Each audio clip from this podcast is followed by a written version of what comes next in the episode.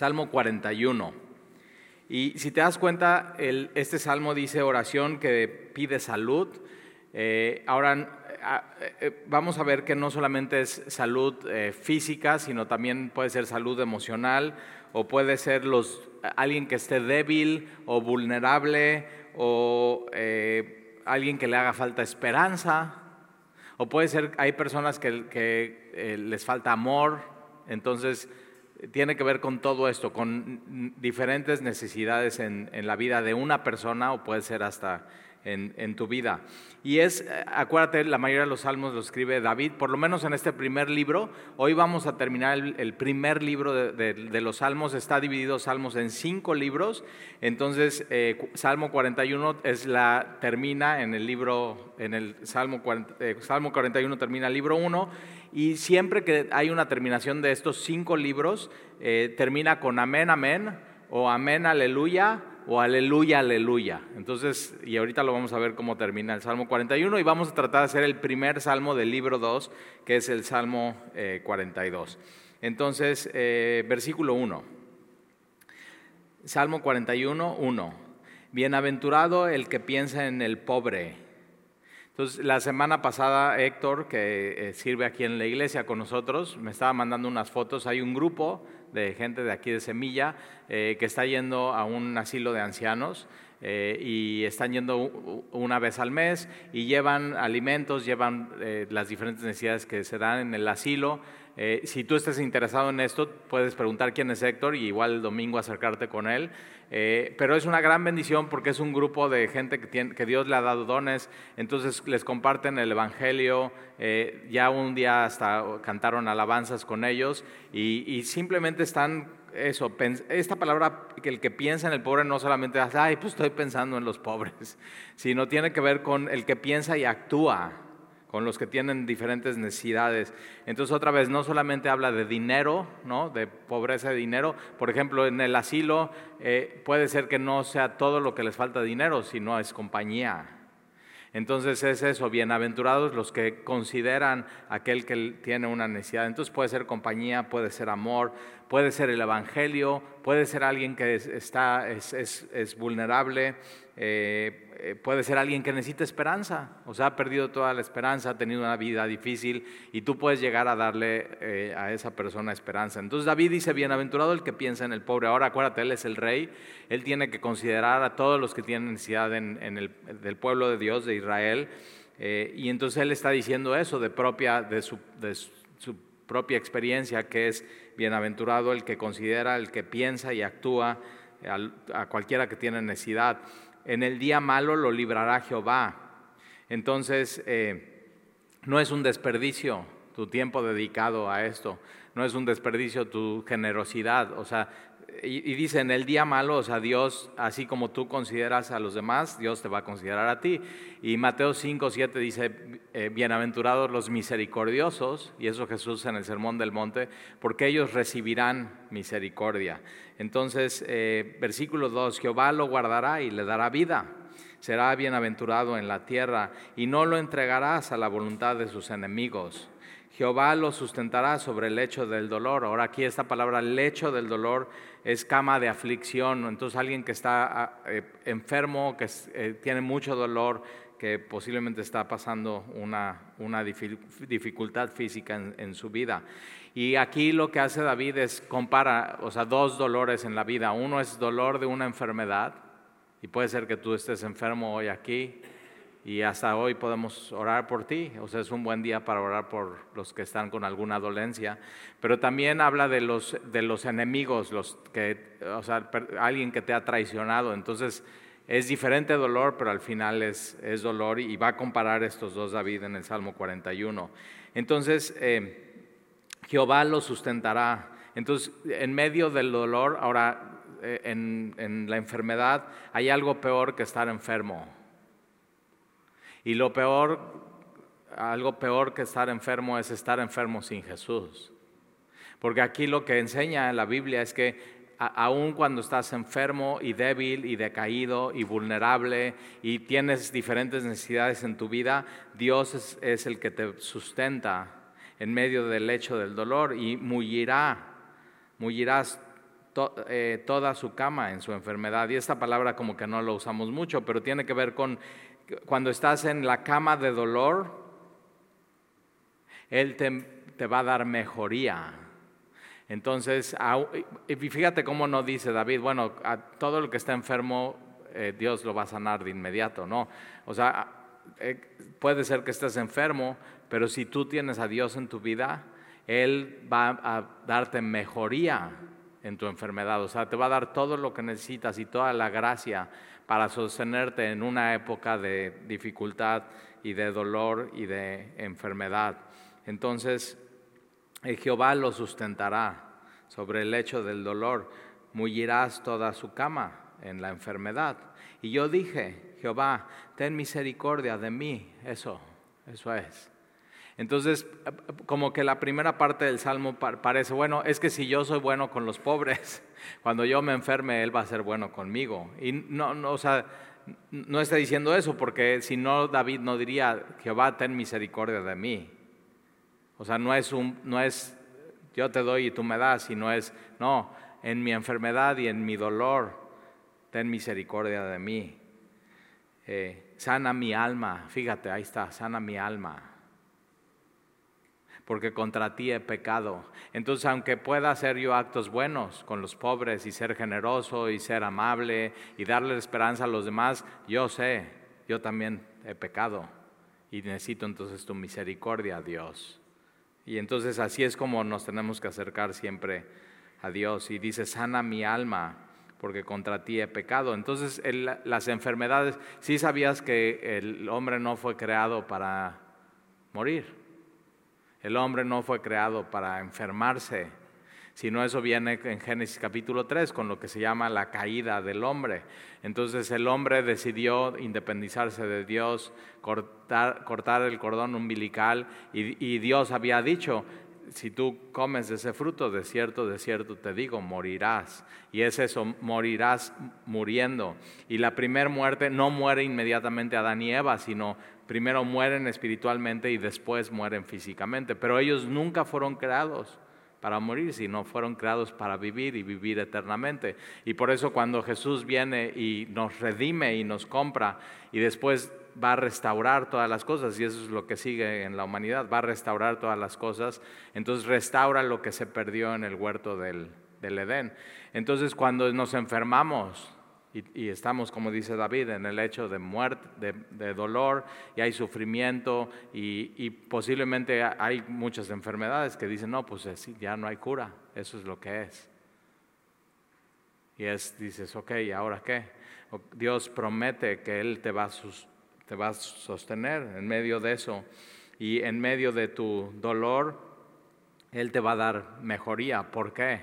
Porque Él está contigo y Él te va a cuidar en medio de lo que, de lo que estás viviendo y estás sufriendo. Y entonces, eh, sana mi alma porque contra ti he pecado. Mis enemigos dicen mal de mí, preguntando, ¿cuándo morirá y perecerá su nombre? Entonces, acuérdate, David tiene enemigos, van contra, contra de él, David cae, enferma y están, a ver, o sea, ya que se muera. Y no solamente que se muera, sino que perezca su nombre, o sea, que su descendencia desaparezca. Y estos son los enemigos que tenía David, versículo 6.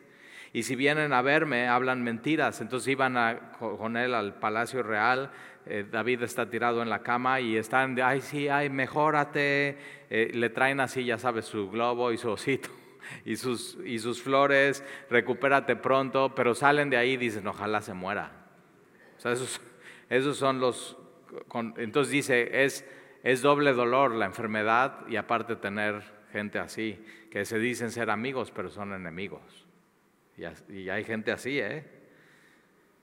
Y entonces, eh, versículo 6, y vienen a verme y hablan mentira, y su corazón recoge para sí iniquidad. Entonces David dice, el corazón de ellos que vienen a verme y, ay, recupérate pronto, eh, nunca cambies y así, y salen y dicen, ojalá que se muera. Entonces ellos, dice, su corazón es como un imán que simplemente están jalando hacia ellos más iniquidad y más pecado. Eh, entonces su corazón recoge para sí iniquidad y al salir fuera la divulgan. Versículo 7, reunidos murmuran contra mí todos los que me aborrecen. Y cuidado eso con murmuración, o sea, hablar a las espaldas de alguien. Y, a veces eso se da cuando alguien enferma, ay, ya supiste, se enfermó y está bien, re grave. No, híjoles, pero ya, ya sabes cómo es, o sea, seguramente eso. Y ya, no, pues se enfermó del colon, ah, pues ya sabes cómo es de enojón. Y entonces así la gente nada más, lo que menos necesita alguien enfermo es que le eches más tierra, sino que puede ser lo que necesites tu oración y tu misericordia en vez de tu murmuración. Y Romanos 1, o sea, el apóstol eh, Pablo, Romanos 1, 2, eh, pone como, como un crimen ser un detractor, un divisor, un murmurador de alguien y simplemente estar hablando mal de una persona. Entonces, pues cuidado con eso, porque de pronto todos podemos caer entonces reunidos murmuran contra mí, todos los que me aborrecen contra mí piensan mal, diciendo de mí, cosa pestilencial se ha apoderado de él. Y el que cayó en cama no volverá a levantarse, o sea, ve sus deseos. Aún el hombre de mi paz, en quien yo confiaba, el que de mí pan comía, alzó contra mí el calcañar. Ahora este versículo 9, más adelante Jesús lo toma y habla de Judas así. O sea, el, que comparte mi pan conmigo, ese es el que me va a traicionar. Y habla así de, Judas, eso lo puedes leer en Juan 13, eh, versículo 18.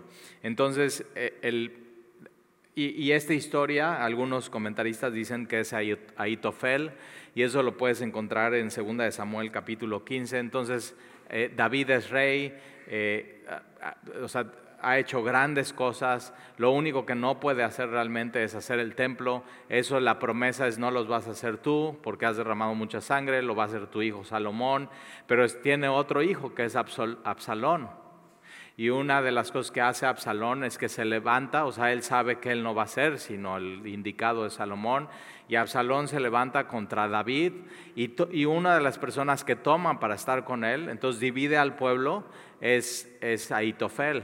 Y Aitofel, quien era, era el consejero de su, de su papá, que él le pagaba y vivía del reino. Entonces Aitofel para David era como hoy sería el secretario de gobernación. O sea, sabe absolutamente todo, tiene mucha influencia, tiene mucho poder y no solamente eso, sino mes a mes está recibiendo un salario del el reino.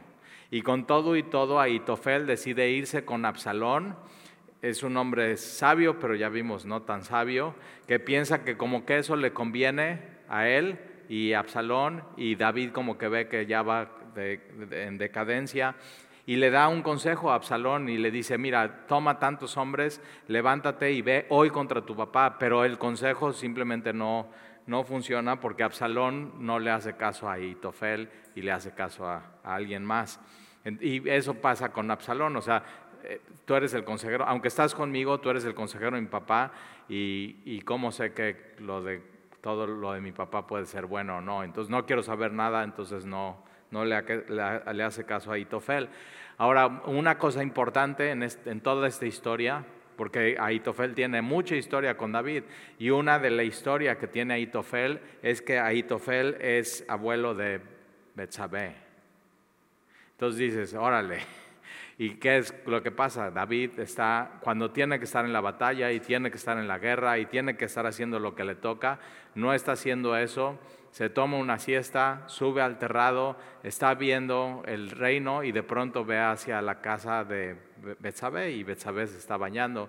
Y en vez de decir, ok, por las mismas escaleras que subí, eh, por esas mismas voy a bajar y no voy a voltear y no voy a preguntar por ella, pregunta quién es esa mujer.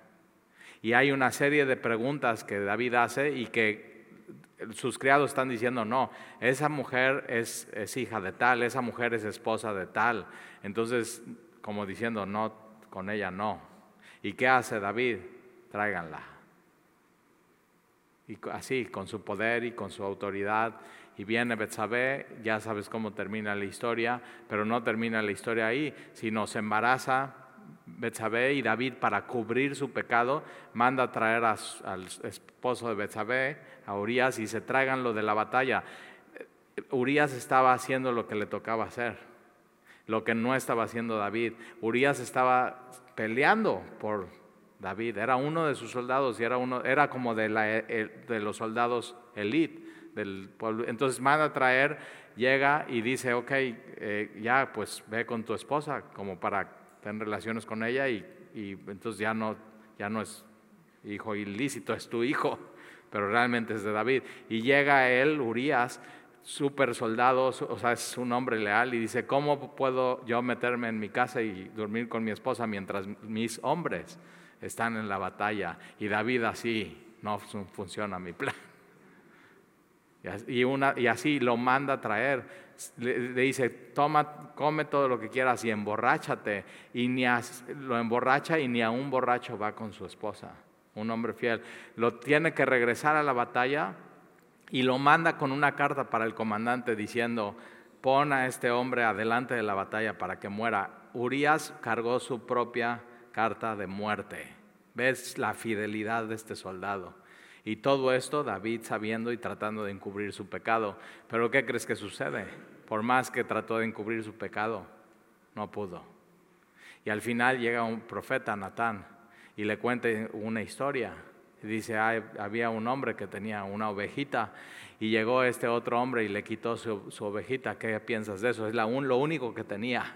Y dice David, tráiganme lo que muera. Y Natán le dice, eres tú. Tú fuiste. Y entonces hay mucha historia con Betsabé y el abuelo de Betsabé está viendo, está sabiendo todo esto, o sea, mata a su esposo, es un, es un asesino. Y entonces posiblemente durante todo ese tiempo Aitofel está cargando esto. El pecado en, en tu vida tiene consecuencias, por eso no lo hagas. O sea, como que dices, no, pues ya, entonces tengo a Jesús y un, dos, tres por mí, Jesús y todos mis amigos, ya no va a pasar nada y no, o sea, sí sucede. El pecado tiene consecuencias. Ve a Adán y ve a Eva muriendo, murieron y fue real.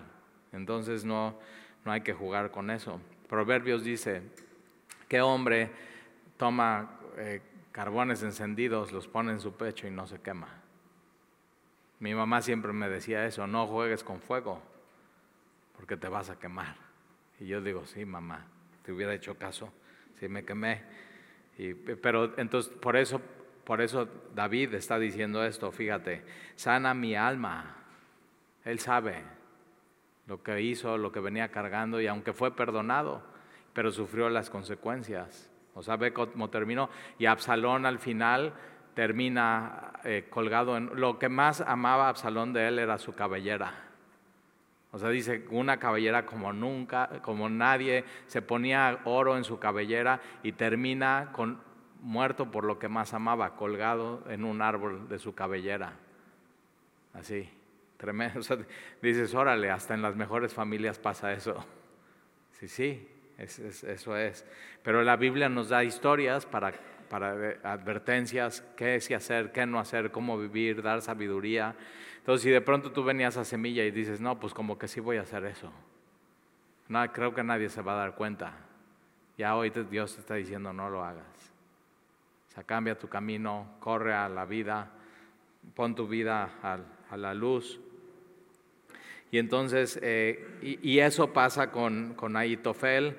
Ahora, fíjate, ¿eh? una cosa es que un amigo Ahora, ahí te va. Aitofel era amigo y de confianza y comía en la mesa del rey, ah, de ahí sacaba su sueldo, eh, mucha confianza, mucha amistad, mucho todo. Y, una cosa es que un amigo así diga, no, pues ya te hago la ley del hielo, me doy la de vuelta y me desaparezco de tu vida. Y dices, ah, pues está bien, así. Y otra cosa es que te den una patada. Y dices, no, me la esperaba. Órale. Y eso es lo que sucede con Jesús. O sea, aquí David, cuando a Itofel le da una patada, puede decir, no, pues sí, pues por Betsabé.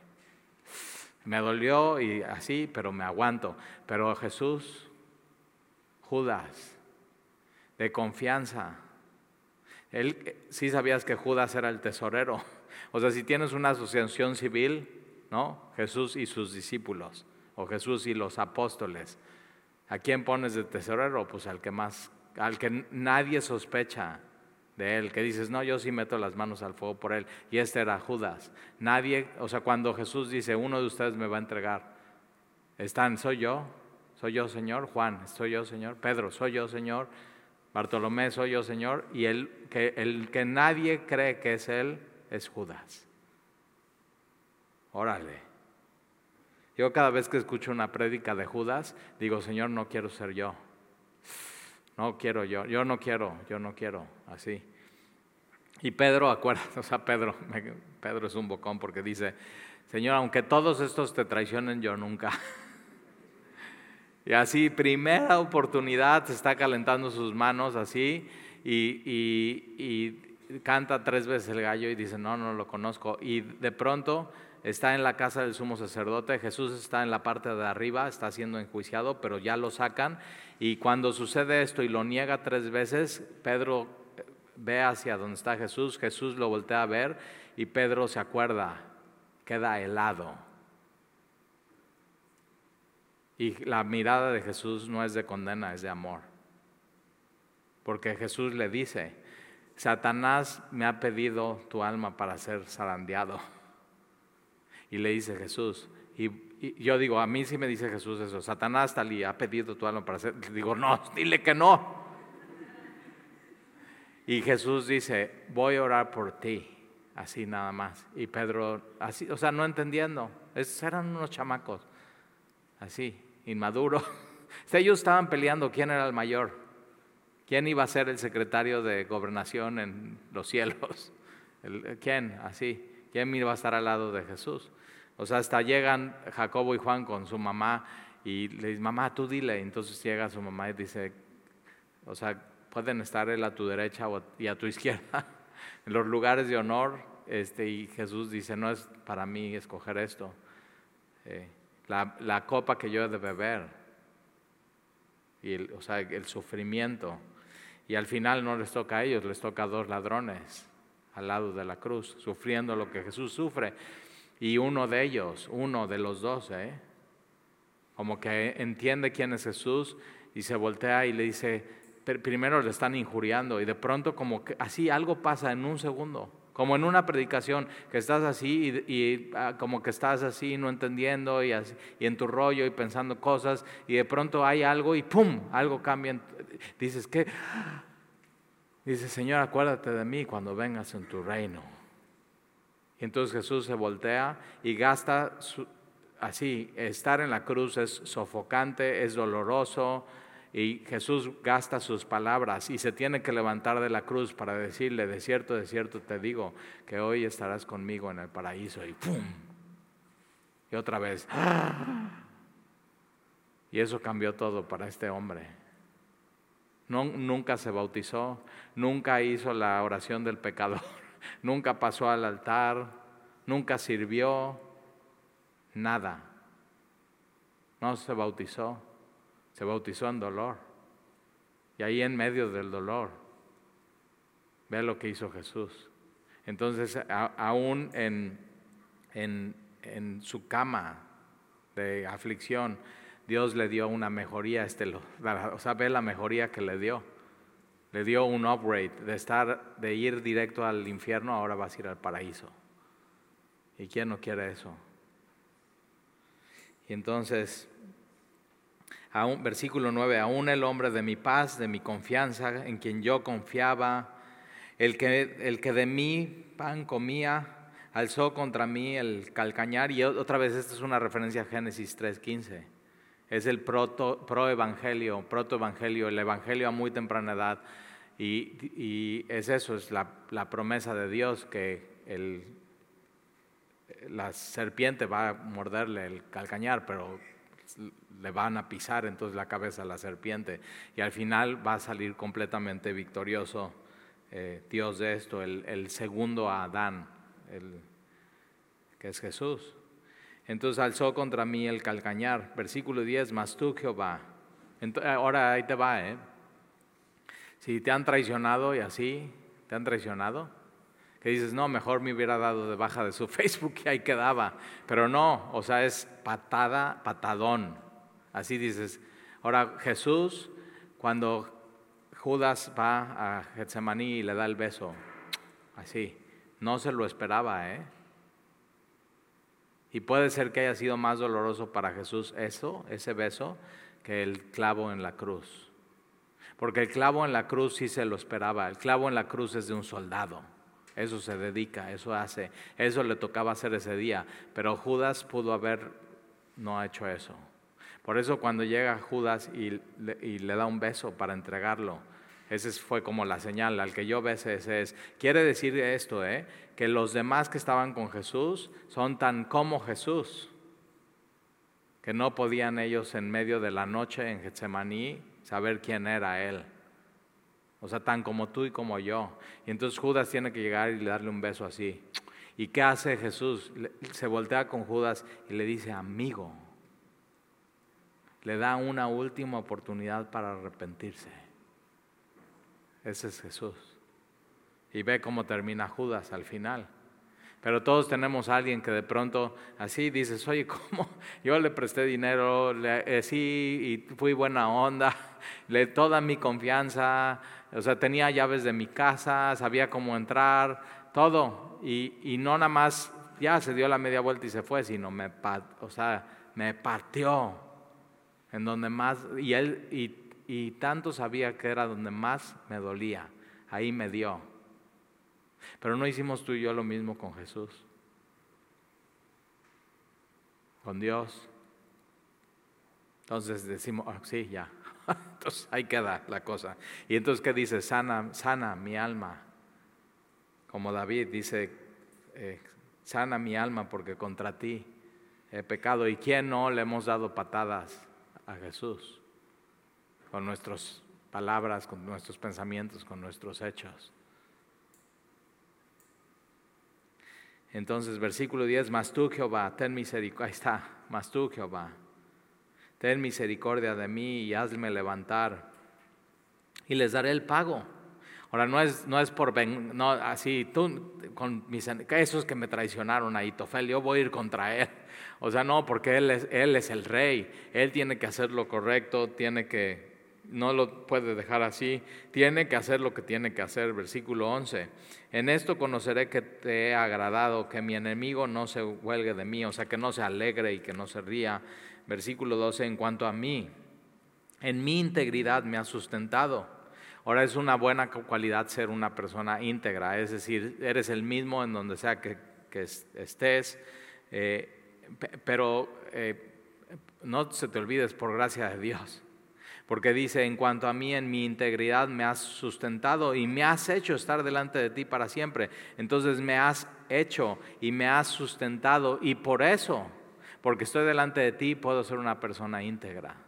Entonces, si, si tienes esa cualidad en tu vida, entonces, por gracia, y no hay nada de que jactarse de eso. Versículo 13. Bendito sea Jehová, el Dios de Israel, por los siglos de los... Me encanta eso así. Por, y ya sabes, si vienes de la iglesia católica, alguien dice, por los siglos de los siglos, y tú dices, amén. Así. Pero, es, pero tiene que ver eso desde la eternidad hasta la eternidad. O sea, por eso Jesús es el alfa y el omega, el principio y el fin. Entonces, desde la eternidad, cuando tú no existías Él ya era. Y Él ya era Dios es amor, contigo o sin ti. Él ya era glorioso, Él ya era hermoso, Él ya era completamente satisfecho. Él ya era. Pero también hasta la eternidad, cuando tú y yo vamos a estar más adelante con Él. Entonces, por los siglos de los siglos, amén y amén. Y se termina el libro 1 y comienza entonces el libro 2 con un salmo hermosísimo que dice que es al músico principal, masquil, acuérdate, eso es, es eh, contemplación de los hijos de Coré, o más bien sería a los hijos de Coré. Los hijos de Coré eran levitas, que eran cantores creativos, encargados de la música del templo, servían en todo lo que tenía que ver con, con composición, con música, con salmos, eh, pero también tienen un pasado, porque los de Coré son los que se rebelan contra Moisés y empiezan a murmurar contra él, eso lo puedes leer en Éxodo capítulo 16, también Moisés fue traicionado y, y ¿qué es lo que pasa? Dios los enjuicia y se los traga a la tierra, o sea, literal. O sea, literalmente se los traga la tierra y no solamente a los líderes y algunos de ellos, y quedan sus hijos, y entonces en su memoria siempre, siempre va a estar, o sea, nuestros líderes se los tragó la tierra por murmuradores y por ir en contra de Moisés, el líder, y por es la rebelión de Coré, y nosotros aquí estamos y mejor somos agradecidos.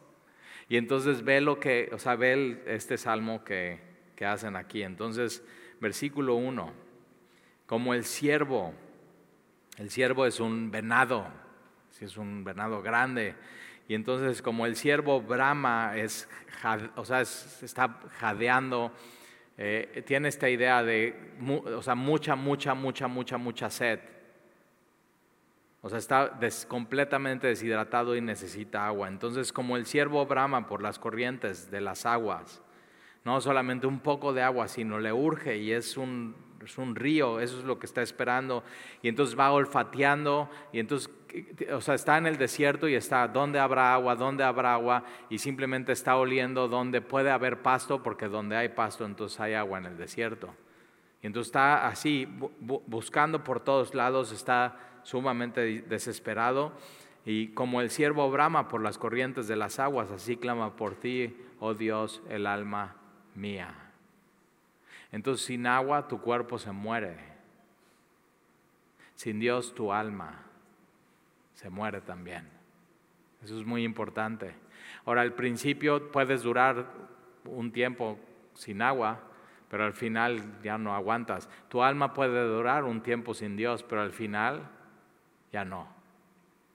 Entonces, así clama por ti, oh Dios, el alma mía. Mi alma tiene sed de Dios. No tiene sed de religión, no tiene sed del ministerio, no tiene sed del templo, no tiene sed de ordenanzas, tiene sed de Dios. Eso es, fuimos creados para que esa sed solamente la pueda satisfacer Dios en nuestras vidas.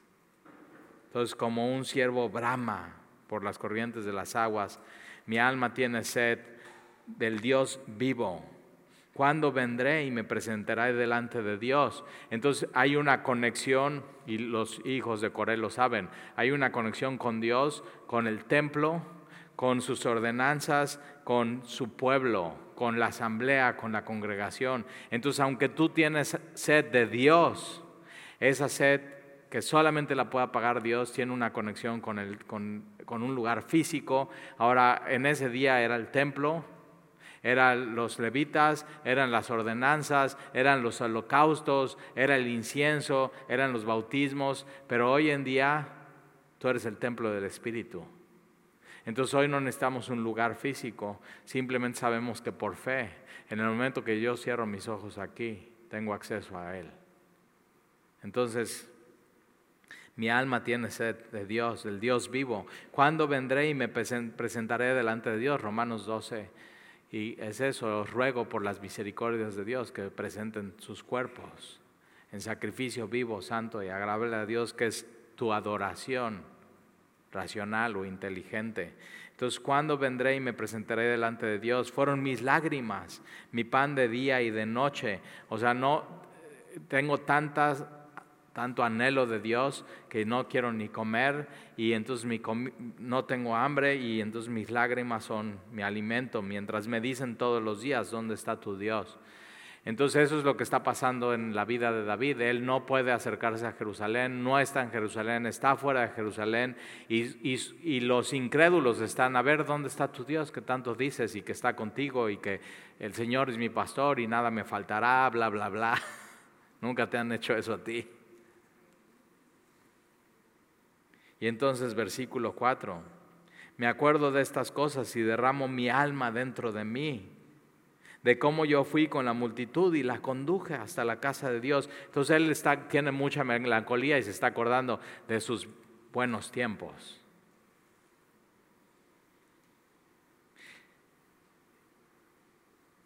entre voces de alegría. Y puede ser que tú estés en eso en tu vida. Dices, no, pues ya estoy en la crisis de la mediana edad. Me acuerdo de mis tiempos, ay, cuando mis hijos estaban chiquitos y jugaban juntos y se llevaban bien. y no había tantos problemas y cosas y cuando yo y mi esposa estábamos bien y así. Y puede ser que estés en eso y eso te traiga decaído y melancólico. Y ahí está ahí está David. Y yo me acuerdo que entre voces de alegría y de alabanza del pueblo en la fiesta posiblemente era la fiesta de Pascua de Pentecostés o de tabernáculos pero él les está acordando de esos viejos y buenos tiempos y entonces versículo 5 ¿Por qué te abates, oh alma mía? Y te turbas dentro de mí. Entonces David, o sea, dice, ok, tienes que, y tienes que aprender a hacer esto que hace David. Si está en la Biblia es porque Dios lo inspiró. Entonces cuando estés así, mi alma tiene sed de Dios y de Dios vivo y, me siento así, y siento que mi alma está abatida y, así los incrédulos se voltean y dicen, ¿qué? ¿No que eras cristiano y que Dios te bendecía? y así, y, de pronto estás anhelando otros tiempos que hoy no los tienes en tu vida. Entonces, ¿qué haces? Tienes que sentarte contigo mismo y, y animarte a ti. O sea, si no te animas tú, ¿quién te anima? La verdad. Y entonces David está, ok, ¿por qué te abates, oh alma mía? O sea, a ver, piensa, ¿por qué? ¿Por qué estás así? ¿Por qué estás tan triste? ¿Por qué estás tan decaído? ¿Por qué nada más estás pensando en el pasado? ¿Por qué? ¿Por qué? ¿Por qué estás así? Alma. ¿Por qué? Y te turbas dentro de mí. O sea, es para tanto. Y una de las cosas que pasa, no sé si te ha pasado, que de pronto ves más negro de lo negro que es. Y, le platicas a alguien más y dices, o sea, en tan poquita agua te estás, estás ahogando. O sea, ¿qué onda? Pero David no tiene a alguien que le anime y por eso va a Dios y está diciendo, mi, alma tiene sed de ti, del Dios vivo. Y entonces dice, ok, ya, a ver, párate. Y vete, o sea, te puedes parar frente al espejo y decir, ok, alma mía, ¿por qué? A ver, ¿por qué estás así? ¿Por qué te abates? ¿Por qué estás tan decaído? ¿Por qué estás tan deprimido? ¿Realmente está tan mal lo que estás viviendo? O sea, ve los otros, ve así. ¿Está bien o no estar así? Y, entonces, y, qué hace David? Se, espera en Dios. Entonces David se da cuenta, la respuesta no está en mí. La respuesta está en Dios. Y entonces se dice a sí mismo, espera en Dios. Posiblemente hoy te tienes que decir a ti mismo eso, así, hijo, espera en Dios. Ah, órale, va. Entonces deja de ver, eh, eh, ve David dónde está viendo, está viendo, mi alma, mi alma está batida y mi alma, y, y ok, ya, deja de ver eso, espera, ve, ve arriba, espera en Dios. Qué buen consejo. Espera en Dios, porque aún he de alabarle. Salvación mía y Dios mío. Ahí. O sea, yo cada miércoles y domingo que vengo a predicar, o sea, tú crees, así me ves y, ay, hola, ¿cómo estás? Buenos días. pero cuando estoy aquí predicando, yo me estoy predicando a mí y me estoy diciendo eso, espera en Dios. Aún le tienes que alabar es salvación mía y Dios mío. Y así, y cuando por eso es tan importante que le compartas a gente de Jesús durante tu semana, porque algo sucede que mientras le estás hablando de Jesús, te estás hablando a ti mismo y te estás animando y te estás recordando quién es tu Salvador, quién, y entonces ya no te agobias en, tu, en, en ti y en tu tormenta y en tu... Entonces versículo 6, Dios mío, mi alma está abatida en mí me acordaré por tanto de ti desde la tierra del Jordán. Ve, porque no está en Jerusalén, está en el Jordán. Y de los hermonitas está en, el norte, en el monte Hermón, desde el monte Misar. Un abismo llama a otro a la voz de sus cascadas, de tus cascadas. Fíjate, eh, tus cascadas. ¿Alguna vez te has puesto abajo de una cascada? No estoy diciendo un chorrito de agua, no. Un así una cascada. Y una de las cosas que pasa cuando te pones abajo de una cascada es que sientes tra, tra, como el agua te está golpeando, golpeando, golpeando. Y cuando trata, sí se puede respirar, porque el agua está cayendo y tu nariz está hecha para está acá abajo. Pero entonces cuando tratas de respirar, sí se puede respirar, pero sientes que te ahogas porque no respiras bien. Estás tragando un poco de agua y entonces así, y, y entonces sales todo, este, ya dices, no, ya no aguanto más, sales de la cascada todo despeinado, así todo golpeado. Y David está diciendo eso, así me está pasando en mi vida, siento que una cascada está cayendo en mí, me está no puedo, me siento que me estoy ahogando, pero no me estoy ahogando, pero así me, estoy, así, eso es. Pero, pero fíjate cómo David dice, pero esto es tu cascada. Entonces, o sea, cuando a un hijo de Dios, Dios lo mete en una situación, es de Dios, es su cascada, Él lo permitió y Él está contigo y no va a dejar que te ahogues. Entonces, un abismo llama a otro a la voz de tus cascadas. Todas tus ondas y tus olas han pasado sobre mí. la semana pasada me revolcó una ola, estuve fui al mar y este, fui, de hecho fue el domingo, saliendo de aquí, fuimos a comer ahí a la playa y digo, pues me voy a meter y hacía mucho aire. Me meto, viene una ola enorme me, me agarré tres litros de agua, o sea, estuve sudando sal durante tres, tres días. Y, y, qué sientes? Sientes que te vas a morir. O sea, estás así, no puedes parar, no puedes hacer nada más. ¿Qué tienes que hacer? Ponerte flojito. Así, ya. Y dejas que ya de pronto vas a salir. Pero eso es lo que está haciendo David, como abajo de una cascada o en, o en las olas del mar. Pero como dice, tu cascada, tus olas. Nunca te olvides de eso.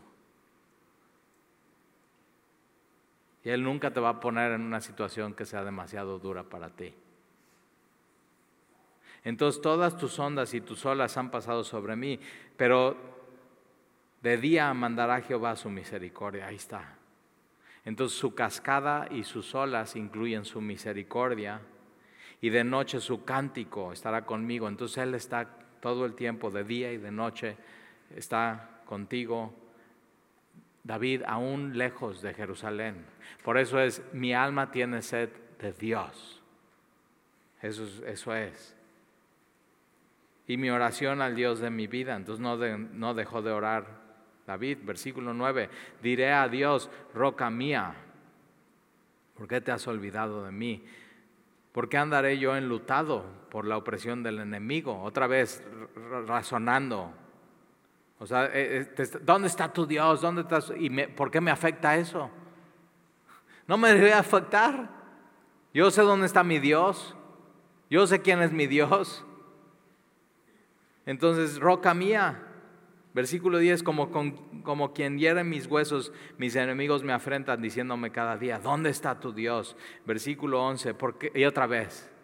Entonces, ya, a ver, ya David, pero ve cómo es. Primero, eh, eh, mi alma tiene, entonces me acuerdo de estas cosas y mi alma es, es eh, derramada, mi alma dentro de mí y me siento melancolía y siento que me siento abatido, pero digo a mi alma, razona, ¿por qué te abates? O sea, ya, cree en Dios, todavía hay que alabarle. Y otra, vez vuelve a su, otra vez vuelve a su punto de, como cascada, como olas, y se para y otra vez dice, no, no, no, no, otra vez. ¿Por qué te abates, oh alma mía? ¿Y por qué te turbas dentro de mí? Espera en Dios. Entonces va esto va a ser recurrente en tu vida, va a haber momentos de que te vas a decaer, que te vas a deprimir, que te vas a frustrar, que ¿Y qué tienes que hacer? Otra vez regresar a Él. ¿A qué? A decir, eso es, espera en Dios, porque aún he de alabarle, salvación mía. Eso es. Y Dios mío. Eso, Dios mío.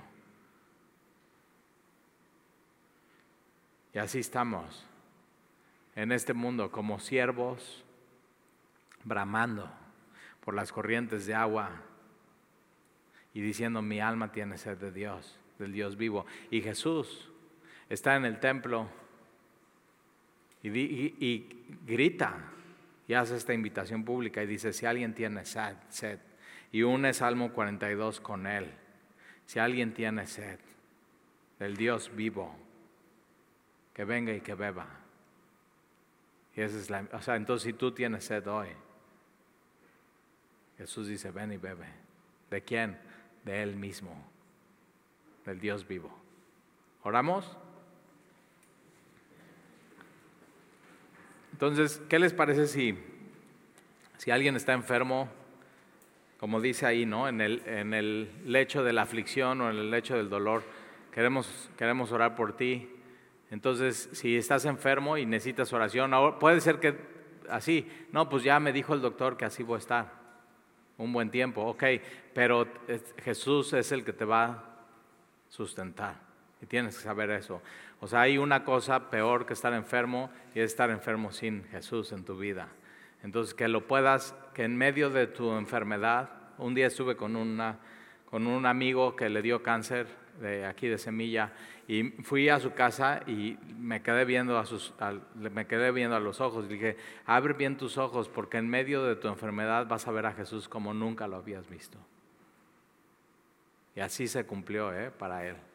Lo vio como nunca lo había visto. Y sí, de pronto sientes cascada, de pronto sientes olas, pero es su cascada y son sus olas y en medio de eso está su misericordia. Nunca te olvides de eso.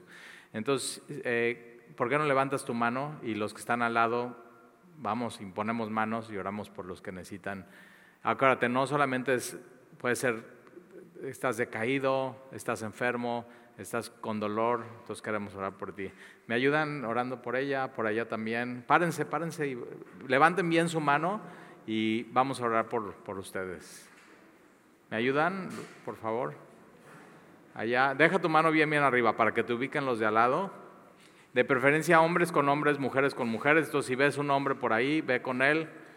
Igual mujeres. ¿Alguien de este lado que quieren que oren por ustedes? ¿No? Entonces se paran y nos ayuden a orar por los que tienen las manos levantadas. Alguien que aquí necesito gente que ore por, e, por ellas, porfas. ¿Quién me ayuda acá? Vénganse. Y por allá hay unas manos levantadas. David, ¿me ayudas a orar por... Ok, ¿ya estamos? Por aquí, mira, necesito unos hombres. Acérquense a él, porfa. ¿Alguien más? ¿Ya estamos? Ok.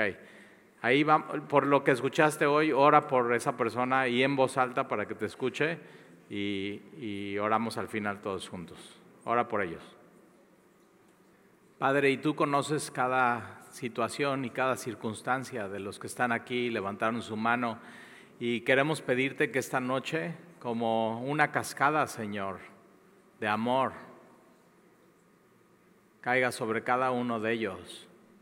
Tu misericordia, Señor, tu poder, tu sanidad y que ellos puedan saber, Señor, que en medio de su situación tú les sustentas, tú les amas, tú estás con ellos de día, Señor, y de noche.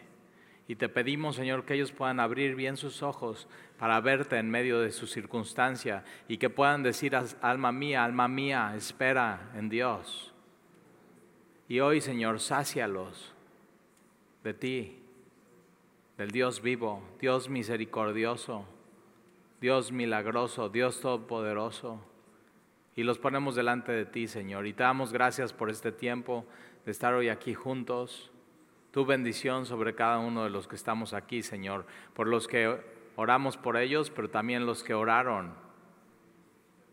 Y te amamos, Señor, y te bendecimos y te damos gracias. En el nombre de Jesús, amén.